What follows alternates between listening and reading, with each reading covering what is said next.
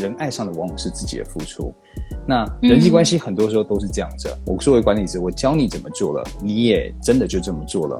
所以当今天如果你这件事情被更高的主管挑剔的时候呢，他跳出来捍卫的有时候不是你，他捍卫的是他在你面前的管理威严。主观的判断是白痴吗？智障吗？什么什么说他的那个什么没有长好？对哦，等他过了过了过，OK 好，那接下来就出现客观的事实的时候，OK 就可以正常沟通大家好，我是 Grace，欢迎收听。最近工作还好吗？最近工作还好吗？是我们很常和朋友聊天的开场白。但除了好与不好以外，很多说不出口的，没有被了解的，不知道和谁说的，希望都能在这里聊给你听。这一集就是要来聊聊。NG 主管，我们礼拜三都会做那个职场奇葩说，然后也募集一下大家碰到的问题，然后我们就礼拜四会聊给大家听。然后我们这次募集了，帮大家整理一下 Top Five 大家最不喜欢的主管类型。我觉得大家等一下我来倒数的时候，你们可以听听看哪一些是你们也很有感，然后你们会觉得这样是不太喜欢这样的主管。其实我那天统计了一下，我从呃六月到现在才不到两个月，我已经做了。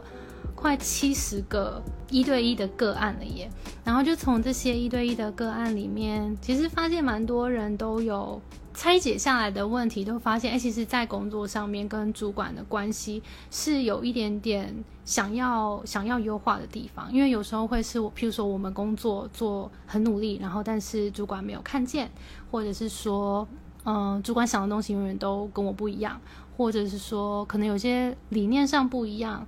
或者是说，嗯，自己的提案一直被打枪等等，就是有很多只要跟人牵涉到人，就会有很多样性的问题，所以就会发现其实很多人很多人都会在职场上遇到一些跟主管的摩擦。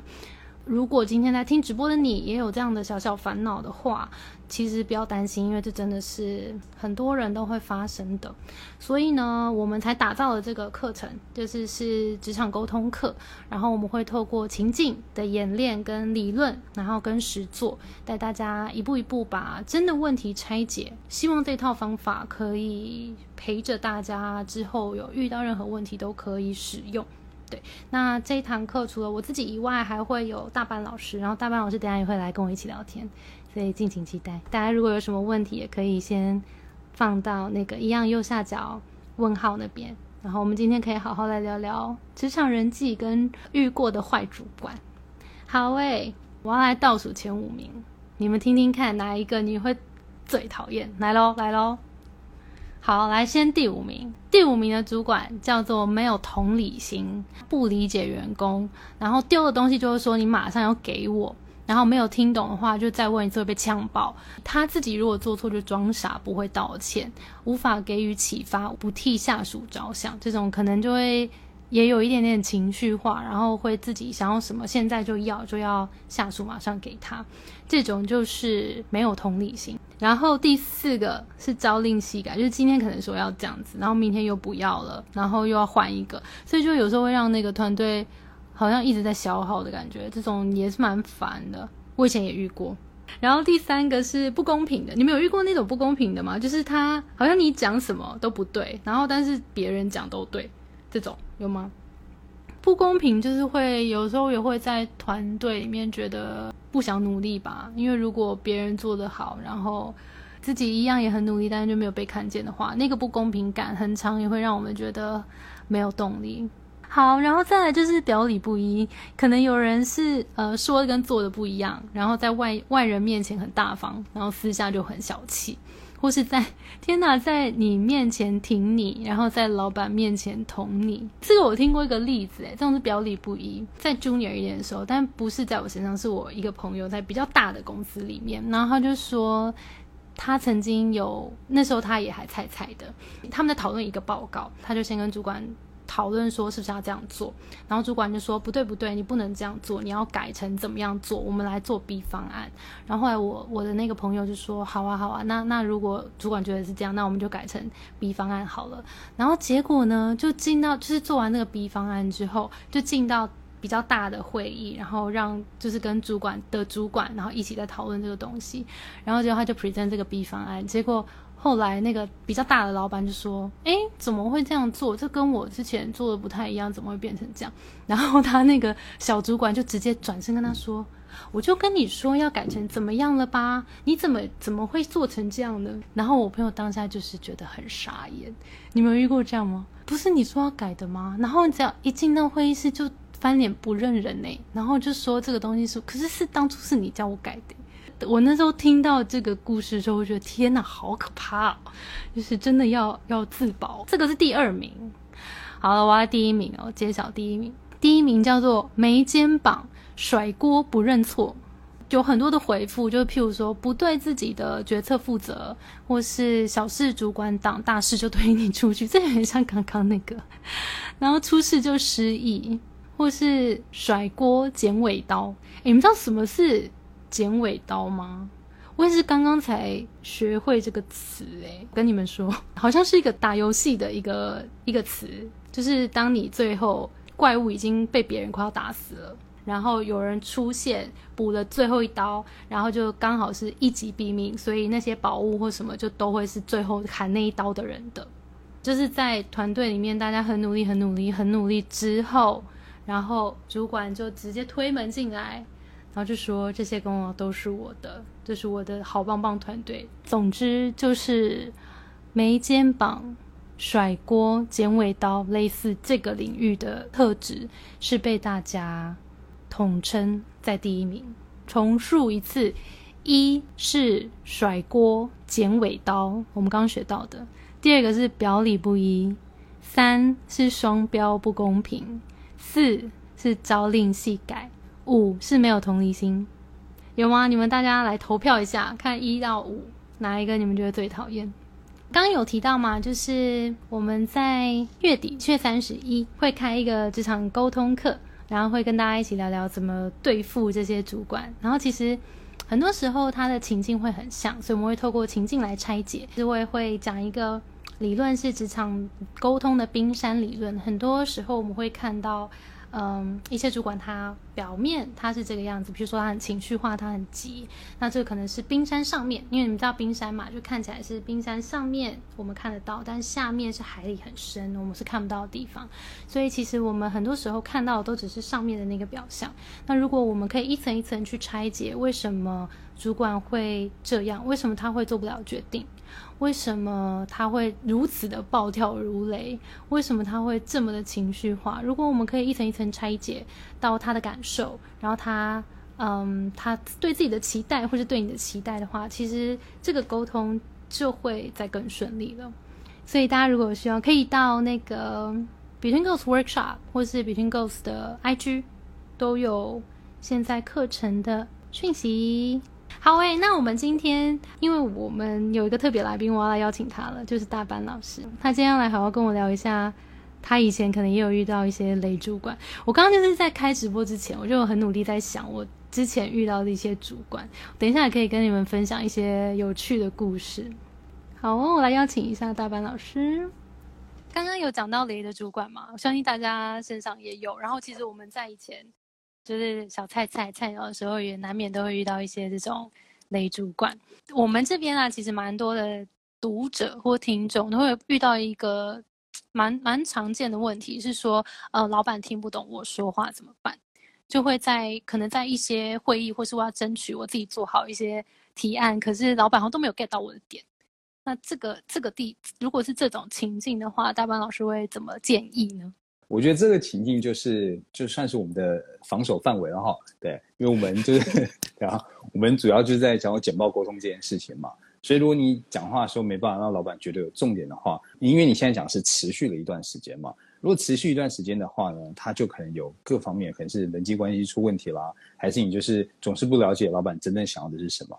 呃，讲个简单的例子啊，有的时候我去企业内训的时候，因为我我自己有另一个身份，我就是主管嘛哦，有时候我去企业上课呢。你自己表现好，你自己会感觉到，就是哇，今天行云流水，我今天真的上了一堂好课程啊。然后下课的时候呢，我就转过去呢，跟我的助教、声音助教说：“哎，你觉得我今天上课上的怎么样？这样子有没有什么一些地方要调整改进的？”这样，他说：“哦，我这边列了七点。第一个呢，你这边就是 讲话什么这样。然后我就会说，你讲话没有重点，因为这不是我想听的。”对对，主要就像这样，你这个人讲话很没重点，对。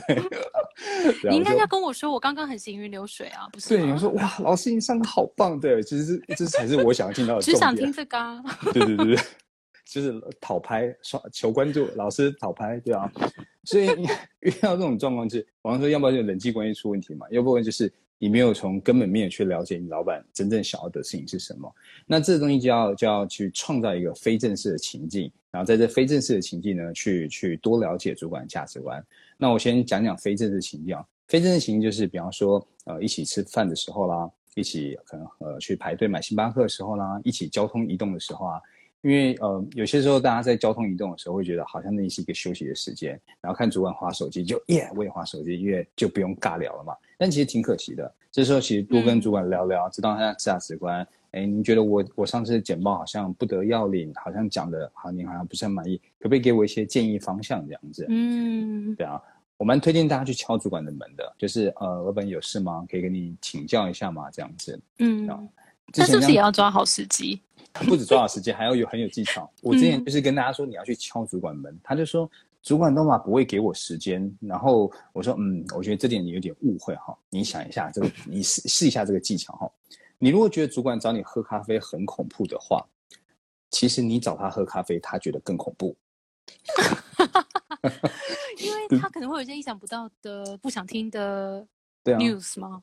对，像这种感觉，你看，呃呃，主管，你你有空吗？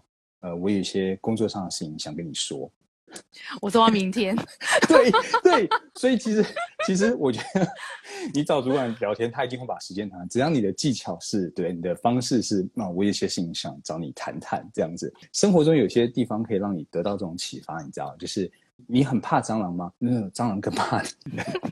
嗯，然后把非正式情境创造出来之后呢，跟他请教，跟他请教这个点是什么？跟他请教这个点是。让他扮演他想扮演的样子，因为如果他平时没事把你叫过来讲，他有点像是在扮演一个很鸡婆碎碎念的老板。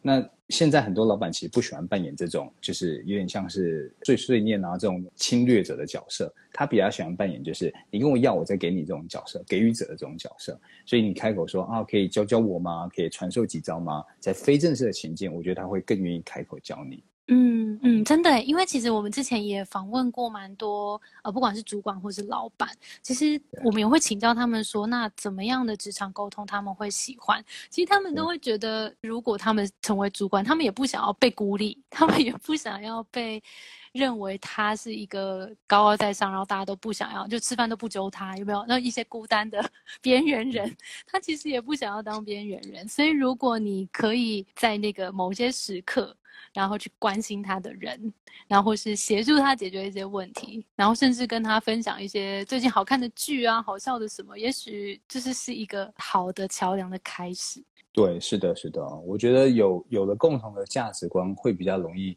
加速一些事情的沟通吧。嗯嗯嗯，OK。那你就是刚刚我们有在聊那五个，我们统计出来，呃，大家很不 喜欢的主管特质。你有没有印象深刻？你可能有遇过哪些可以跟我们分享的？不是你知道，就是我们我好多同事在线上，然后你这样点，我想说他们会不会在旁边画政治 check check？对，每间吧都有哎，还是我明天就去敲我老板的门？好恐怖哦！好恐怖，哪一个哦？好恐怖。我自己这这五个其实都很讨人厌了，但是我觉得双标可能会是比较里面头疼不好解的吧。双标这件事情，对啊，双标大概就是双标，其实它有两种双标，一种双标是比较大家直觉的，就是他对你跟对其他同事是不一样的；另一种双标呢，是他对自己跟对你是不一样的。啊，这种这种这种双标也也非常非常讨厌。那也许先先讲讲前面那个。前面那种双标，基本上可能就是有一些我们最负面的，就是他可能跟他之间有一些关系，可能是同学校毕业的啊，还是什么，有些这些关系，这本本来就很难去跨越。可是他的解法可能是这样，就是说我们讲人际圈圈的概念，我们有好多不同人际圈圈，也会有大学的朋友圈，一起运动的朋友圈，好多不同圈圈。那这个主管跟他有有一些呃呃，比方说标准更低，就是对他来讲更好的话，应该就是因为他们圈圈有重叠嘛。那我们就试着去创造，呃，你也可以跟主管重叠圈圈就好了。那可能就要回到前面那一点，就是你可能要呃更愿意跟主管在非正式情境聊聊工作之外的事情，吃饭啦，嗯，喝杯咖啡，中午吃个便饭，我觉得是最最轻松的。为什么哈？因为它有结束的时刻。对不对？啊，走喽，回去上班喽。就也不是失礼要打断。对，因为下班之后的聚餐重要。对，下班之后的聚餐，它可以，它可以没有结束的时刻，对啊。所以中午找老板吃饭，我觉得是挺挺聪明的一个做法。还有结束的时刻，然后去创造重叠的圈圈出来。一旦你跟他也有了重叠的圈圈之后，也许。那个双标就会也会变回你的你的标准了，对，你也你也可以得到那样双标了，对啊。那嗯嗯比较难解的其实是老板他对自己的标准跟对你的标准是不一样的，对。那这个其实就真的非常非常难解。呃，但是这个主管呢，他可能得等到就是说他有一天真的自己也也痛到了，因为刚才你们前面有提到，有忘了做一个笔记嘛，就是说他表里不一这件事情，其实表里不一也可以把它解读为言行不一致。那所以，如果他今天要求你的，他自己做不到的话，呃，可能你也不会服他。那不会服他的人会越来越多。现现在的工作者，他更需要以前我们讲以德服人嘛。我觉得现在有时候更需要以力服人。你最好也能够做得很不错，对，否则我就会很不服气了。对啊，对，对啊。我现在回想我自己，好像也是很长时候是因为我不服气老板，或是什么一些一些。嗯，人事上的问题而离开离开工作的，有点像是那个第大家投投票出来的第一名，就是那种可能会觉得他的能力，或是他可能没有办法去做这个决策，但是他因为他可能又对自己有一点没自信，所以他没有办法担负起这个责任去做决定。所以当一个团队的 leader 没有办法去担起责任的时候，我会觉得在那个团队很没有安全感，就是 as a team member。如果我的主管没有办法在就是大会议里面去为我们的团队说一些话，或是保护我们团队的话，就会觉得不想跟这个人。完全是这样，没肩膀啊，没肩膀要练重量啊。啊，就是，对对啊，乱教乱教一通。你你你的频道是可以。这样就是 乱开玩笑，完全可以，完全可以。然后有人问说，如果刚刚那个大班老师说的两种双标同时存在的主管怎么办？先说你命蛮苦的，太累了吧？对啊，这到底怎么样可以这样？他同时又可能在团队里面对大家就是本身就有点大小眼，不公平。他可能就偏爱谁，然后自己可能严以待人，宽以律己了，很讨厌。我我觉得这状这这这做法，他可能可能可以参考看这样做法。他跟他跟甩锅，就是像你讲，我不我不跳出来坦这件事情，不跳出来维护大家。因为今天有听到剪尾刀嘛，所以讲坦，想必大家也懂意思哈，是帮他挡子弹。那我觉得他他的做法可能就是一个，你看这是连续剧哈。前面我不是说可以在 非正式的情境跟你的主管请教该怎么做更好吗？那通常这时候他可能会出手相救。那他如果有出手相救，他可以有开口说：“哎，这边可以怎么做更好的时候呢？”我们要记得哦，在下一次在公开的场合，一定要试着把这个功劳回给他。比方说，我可能在下次开会，在大家面前，我就说：“哦，那谢谢上一次某某主管哦问了什么事情，然后你给了我一些建议。那记得有一次开会的时候，记得我进公司第第一个月，你曾经说过什么？就这样。然后，所以呢，我我想到了，其实我们可以这样做。哦，当时您跟我的一席话，给我一个点子，所以我发现其实可以这样做。”好，那我我此刻这一个招式招式呢，它的它它的目的其实是这样，呃，让人爱上自己的付出。那这是什么意思哈？呃，有一个我很喜欢的童话故事，它叫《小王子》。小王子在童话故事里面，他有一朵玫瑰花。那那他不跟那玫瑰花谈恋爱嘛，所以他陪他聊天啊，谈心事。他用一个玻璃罩把它罩起来，很经典的一个场景，然后保护他不受风吹日晒雨淋嘛。但有一天他们还是吵架了。小小王子他旅行去了玫瑰星球，那上面的玫瑰花都在诱惑他，可小王子他全拒绝。他说：“你们都不是我的玫瑰花，只有我家乡这朵才是。”但是其实从本质来看，玫瑰花是一模一样的东西。那小王子为什么独爱家乡那一朵？是因为人爱上的往往是自己的付出。那人际关系很多时候都是这样子，因为我我有教你嘛，我作为管理者，我教你怎么做了，你也真的就这么做了。所以当今天如果你这件事情被高更高的主管挑剔的时候呢，他跳出来捍卫的有时候不是你，他捍卫的是他在你面前的管理威严，跟他的、嗯。他的这些形象啊，他的一些智慧，他可能觉得类似的台词，可能大家会听过，他可能会说，呃呃，总经理这边我帮那个呃同事 A 说一下啊、这件事情他其实之前有问过我，那我是怎么样想的，所以我跟他说其实怎么做，对这种剧情大家有嗯看过，那跳出来嗯。维护，但维护不是你，是他自己的管理微信。如果我们是 team member，我们可以做的事情就是拉他跟我一起，让我变成他他付出的那个那个他的智慧的结晶对我们就是他智慧的结晶。我们是一起的，所以你如果要保护，就要一起保护我。这是就是一个聪明的战法。对，所以我在简报中，哦我我还不知道最高的主管会不会打枪之前，我就说，那谢谢这一间的主管给我很多意见。这在这在一开始听起来也是好话，谁哪知道我埋这么深？对，这是好话。啊，天哪，好恐怖！真的不要惹大班老师、欸，吓死人了。我觉得很棒，大家赶快来上课。大班老师讲话真是讲课很精彩哦。好啦，那我跟你讲，我们现在有蛮多问题的欸，那我们一个一个来。如何判断主管说的话是羞辱人，还是自己太玻璃心？可能老板有时候会骂人，嗯然后那个骂，我觉得有时候是带有情绪的。然嗯后到底我们自己听到这些话的时候，我们应该要怎么去理解这个？然后要怎么去判断说，呃，好了，我真的该改改进，还是我被骂很不开心，我是太玻璃心？嗯你觉得这有一个判断的的方法吗？有，应该是有。我想想看哦，也许有嗯两帖药可以服用看看。哦对对，我们中药跟西药，对对对对，心法跟方法，我们先先先讲心心法好了哈，因为呃管理职是这样，他跟你一样的心脏是漏做的，所以遇到事情的时候，他一定会有情绪，情绪会先起来，那就跟所有的客诉处理不二法则一样嘛，先处理心情，再处理事情。然后我们在向上管理的时候也是一样，先处理心情，再处理事情。那也有人这么说，所有的事情都不重要，真正的重点都在但是之后。对不对？我跟你讲很多，但是啊，对我把你夸到天上但是对你说的对，就把 你再那 瞬间压下去。从天上拉下来这样子，对啊。然后或者是呃，主管所有的情绪化都不重要，直到他冷静下来之后才真正的沟通。当然，心法的修炼就需要需要时间了，那心理上需要顺了。所以，也许我们来谈谈方法哈。看判断标准的时候，我喜欢把资讯分类哦。一个一种资讯叫做主观的判断，一种资讯叫做客观的事实。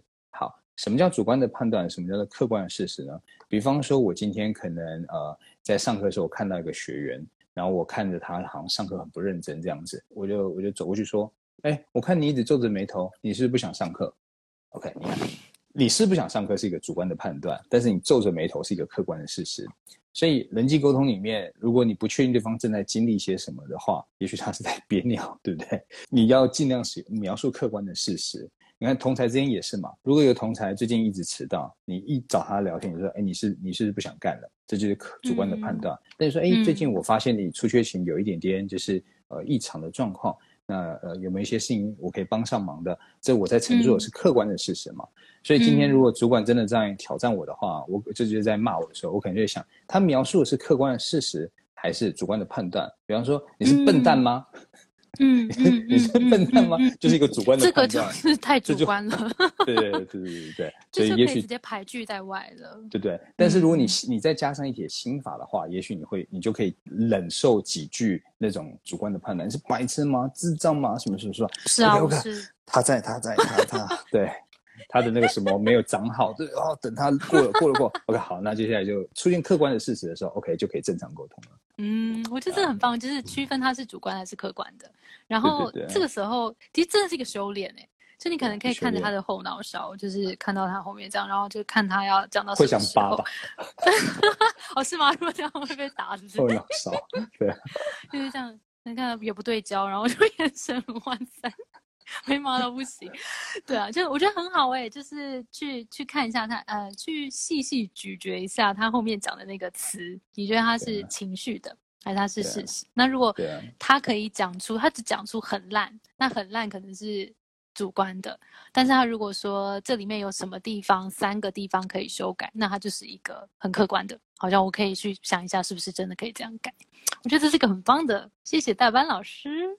再来下一个，好，再来是主管很爱在社群上面匿名骂人、抱怨，还有在假日一直丢工作，该如何跟他相处沟通？所以两件事情，一个是在社群上面很喜欢匿名骂人，觉得要先奉劝一下主管不要做这件事情，不管是不是主管，大家都不要做这件事情。嗯，觉得做这件事情，一方面是当然让 team member 会有点有一点心情上的波动，然后其实对自己的那个 reputation，自己的社群的观感也不会很好。所以这件事情，如果对我们，我觉得我们可以好好想一下，不要这么做。然后另外一件事情是在假日丢工作。那大班老师怎么怎么看这个呢？不是，我觉得这不是就在讲我吗？你看，就是我刚才说，我 我们同事不是都在线上听这个直播吗？然后我一直就你讲给他听啊。对啊，我说怎么大家大家都没有说，刚刚大家在讲天使主管，就是都没有人上来，就是你知道，所以我我不是匿名，我是剧名，对啊，剧名讨拍，对，我不是剧名讨拍。然后假日中，对啊，现在其实就算是下班时间，他们就跑到线上来收看。真的耶，辛苦辛苦保沃同事们了。我我我是觉得这也是一样，就是说心法先过一个点，就是说你知道这世界上所有人在不具名讲好话的时候，没有人敢认领；可是不具名讲坏话的时候，所有人就会立即对号入座。对，为什么啊？对，我不知道为什么大家会这样啊。就是我今天不具名讲，比方说我今天说，呃呃，我随便发一个帖子，我说哦，我觉得人际关系里面最讨厌就是那些理所当然伸手牌的那种人。然后很多人就会觉得我在讲他了，对哦，好像是上面就会说最好不是我，到底是谁？好想知道，对，就会开始私讯，对不对？但是如果说哦，我真的要好感谢最近帮助过我的，可是没有人会觉得是他，对，讲好的事情没有人敢认奇妙，讲坏话大家会马上就对号入座，你现在是不是在讲我？对，所以如果用这一层去去判断事情的话，我我是先说啊，就是也是一点一点安慰的 Cindy 啦，就是说，呃，说不定老板骂的不是你呢，对不对？这是有可能的，因为本来不好的话，大家就很会想要对号入座啦，是这样子的，对啊。那我觉得假日丢工作这件事情，也许我觉得你可以呃呃，这可以有一个循序渐进了。通常老板假日丢工作，我会先先做判断，比方说这件事情是不是急事。有的时候呢，事情真的非常非常急的话，我觉得也。也不好去讨价还价，你总不能让老板开天窗嘛，对不对？这是不好去讨价还价。但如果事情判断你觉得还好的时候，你也许可以跟他说，呃，老板，那因为呃这件事情感觉上应该还还有一些时间缓冲，我方便礼拜一的什么时候给你吗？就是去拉扯一下这样子。那前面有提到，就是说现在的主管其实大家其实没有很喜欢一直扮演掠夺角色，扮演久了也会拍谁嘛。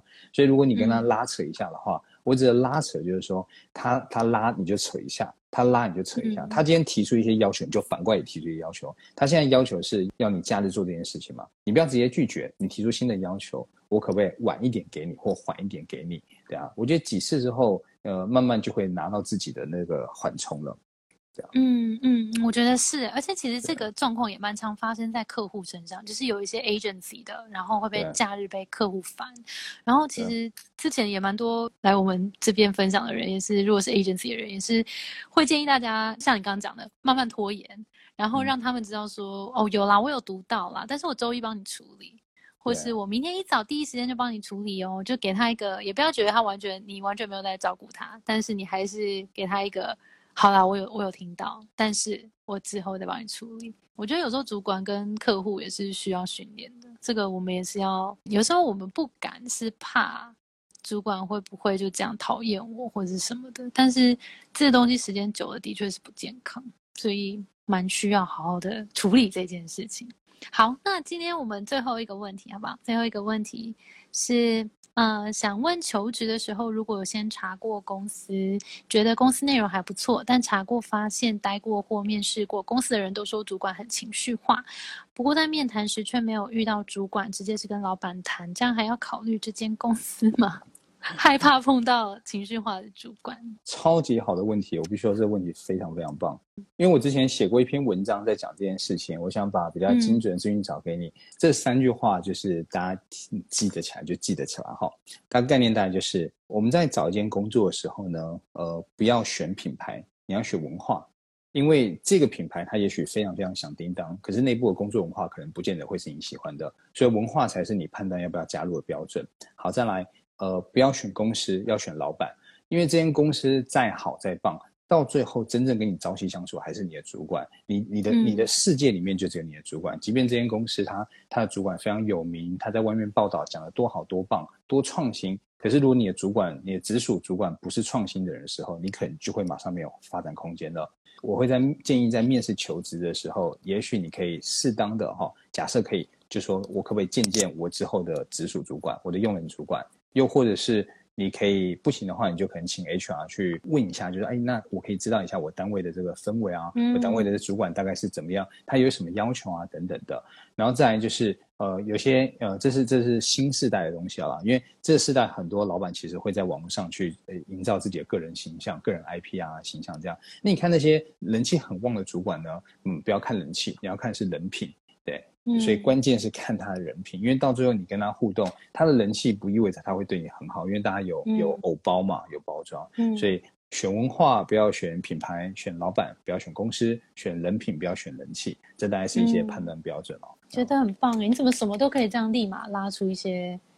没有没有，我 我这边有开电脑，我有开小 抄，对我之前写的文章的小抄，对啊。OK，超棒，好诶。那最后想要请大班老师大概跟我们讲一下，我们七月三十一的课你的部分会呃，希望带给大家什么样子的内容？我们这次其实跟才女搭配嘛，所以我们就谈知己知彼。那我谈的是知彼，就知道老板他在想些什么事情。那我就设定了大概三个问题。因为我是觉得这三个经典的场景应该都是大家的痛吧。一个是老板听不懂你在讲什么，第二个是你不知道老板到底需要你做些什么事情，然后最后也是有时候老板就是气头来，他说我懒得跟你讲了，反正你听不懂，我就懒得跟你讲了。那这三个问题呢，把它深入的去谈。那就比方说，老板总说你讲话没重点，那他指的是是没看到重点，还是没听到重点？又或者是他指的是看到了重点，但是没看懂？对，这都是不太一样的情境。然后一个一个拆解、拆解资讯、拆解说法。你有 A 跟 B 同时可以讲给你老板听的时候，讲 B 一定会好很多，讲 A 一定好会会失败。那这分别又是怎么判断标准？像这样子。嗯嗯嗯，我之前也听过大班老师的课，真的非常的精彩。所以如果大家对于现在的职场沟通想要多了解一下，我觉得不一定说是真的。呃，现在真的遇到超级多、超级多的障碍，但其实有这些沟通的心法跟方法，都可以让自己的努力被看见。然后，其实下一次要去争取升升迁啦，或者加薪等等，其实也会更容易去谈的。所以有时候我们会觉得，哦，好难去开口去谈升迁加薪，其实也是因为，呃，可能这个沟通的管道并没有被。建立的很信任感很好，或是并没有很畅通，所以其实我觉得这堂课真的蛮推荐给大家的。好诶，那我们今天非常感谢大班老师下凡来解答。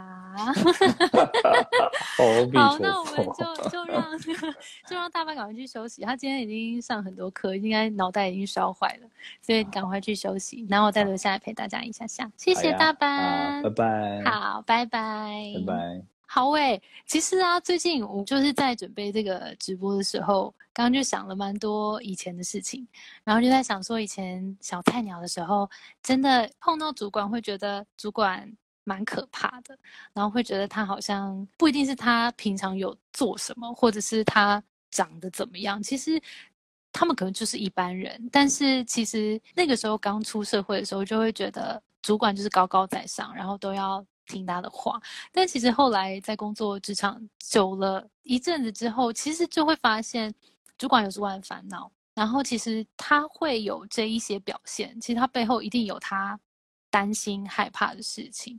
所以就像我刚刚前面直播有讲的，其实，嗯，我会很想要跟大家分享的是那个我们看到的表象跟下面的原因。就如果我们知道这个背后的原因的话，可能。我们就能够更去靠近他，跟建立起这个沟通的管道。像以前还很小的时候，就想说要积极努力被看到，所以就做了很多的提案。然后，可是那时候的提案就会都不过。那时候我又会想说，哎，为什么？为什么？我觉得明明就很 make sense 啊。然后我觉得，如果真的可以都执行出来的话，一定会很有帮助。然后也一定可以在 branding 上面做得很好，这样。现在回去看看那时候自己，就觉得我那时候真的也是有点太理想化了。如果那个时候真的给我这个机会的话，我可能也没有办法把这个梁子担起来。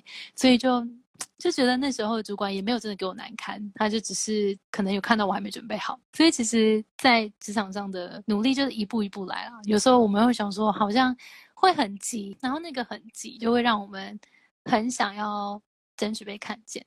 那我觉得有时候如果我们把那个急的心态放缓一点点的话，好像我们的心态就会再更轻松一点。然后当我们轻松一点的时候，其实我们跟主管的沟通就会更顺畅。有时候真的是这样。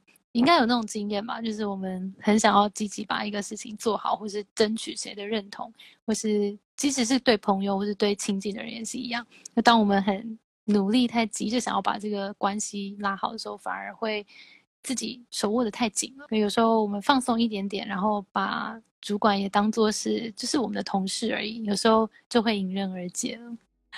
好啦，那如果大家对于那个七月三十一号的课程，有兴趣的话，可以去看看，是线上，然后会是三小时。我们要很了解，在什么时刻沟通是比较舒服的，我们才能去将自己的这个沟通 SOP 建立起来。所以我们会在最后也让大家带走一个自己沟通的 SOP。好啦，今天非常感谢大家，大家早点休息，晚安。我们的节目呢是最近工作还好吗？希望可以陪你一起把每天过得更好。谢谢你的收听，我是 Between Ghost Grace。我们相信职场不是一个人的战斗，一群人一起前进，绝对会比一个人走得更踏实安心。我们会陪着你一起把职涯走得更漂亮。如果你也喜欢我们的话，欢迎订阅我们的 Apple Podcast，分享给你身边的朋友，或留言给我们。也可以到节目资讯栏追踪我们的 IG 和社团。那我们就下周见喽，拜拜。